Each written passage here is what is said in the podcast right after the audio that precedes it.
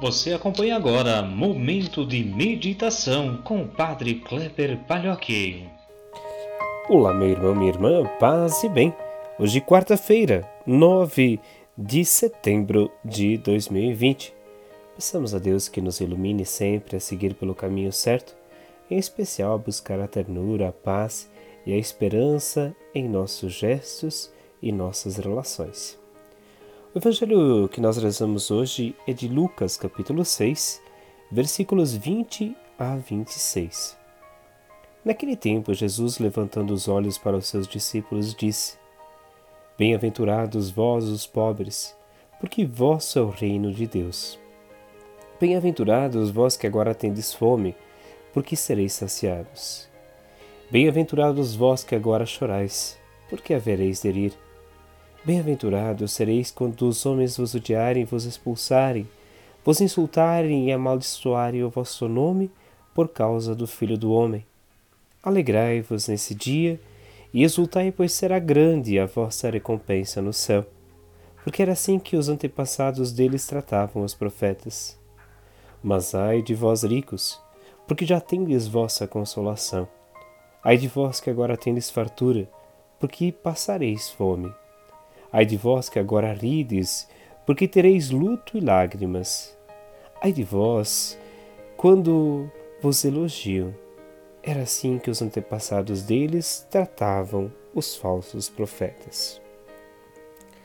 Meus irmãos, minhas irmãs, é importante que nós olhemos este evangelho de Lucas de hoje também fazendo esta comparação com Mateus capítulo 5, que nos chama também as bem-aventuranças.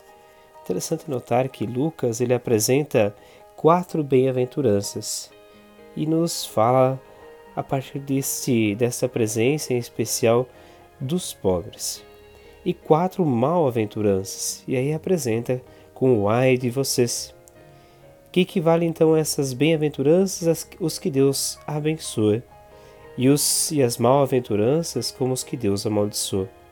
Olhando mais de perto, veremos que o julgamento feito por Jesus é uma verdadeira revelação, que faz entender também os contrastes sociais presentes já na época de Jesus e que se fazem presentes também no nosso tempo.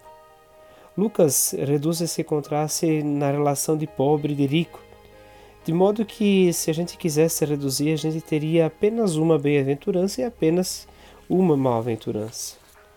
Os pobres são os pobres reais, aqueles que passam fome e choram de aflição, sendo que o único recurso que eles têm é a luta pela justiça. São os pobres exaltados pelo profeta Sofonias, que os vê com esperança de, um, de uma grande transformação, porque continuam fiéis ao projeto de Deus. Os ricos são os ricos também reais que levam vida farta e satisfeita, graças à exploração e à opressão do povo, que fica assim reduzido à fraqueza e à miséria. Lucas vê nesta relação uma relação estreita entre a existência dos ricos e a existência dos pobres. Um não existe sem o outro, porque a pobreza da maioria é consequência direta da riqueza de uma minoria. E o pior ainda é que essa classe privilegiada impede que os oprimidos lutem pela justiça causam dificuldades, marginalizações. A última bem-aventurança é mais abrangente. Inclui não só os ricos, mas também todos os seus cupinchas, os falsos profetas, que são duplamente culpados, pois vem a verdade, mas torcem a favor dos ricos contra os pobres. Aqui podem estar incluídos todos aqueles que muitas vezes, em nome de Deus e de Jesus, veem a desigualdade social mas não só se calam, como também têm a ousadia de distorcer a verdade em favor dos injustos, só para manter os próprios privilégios.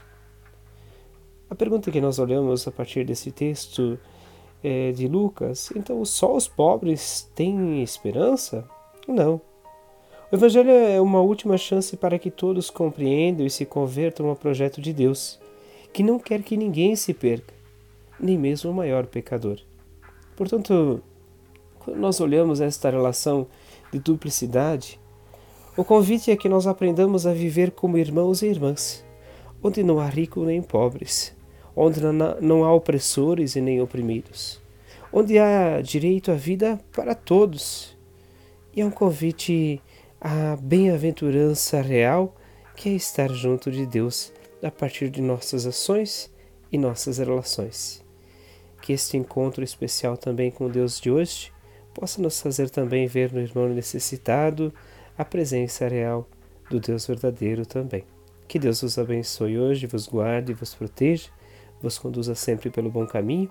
Ele que é Pai, Filho e Espírito Santo. Amém.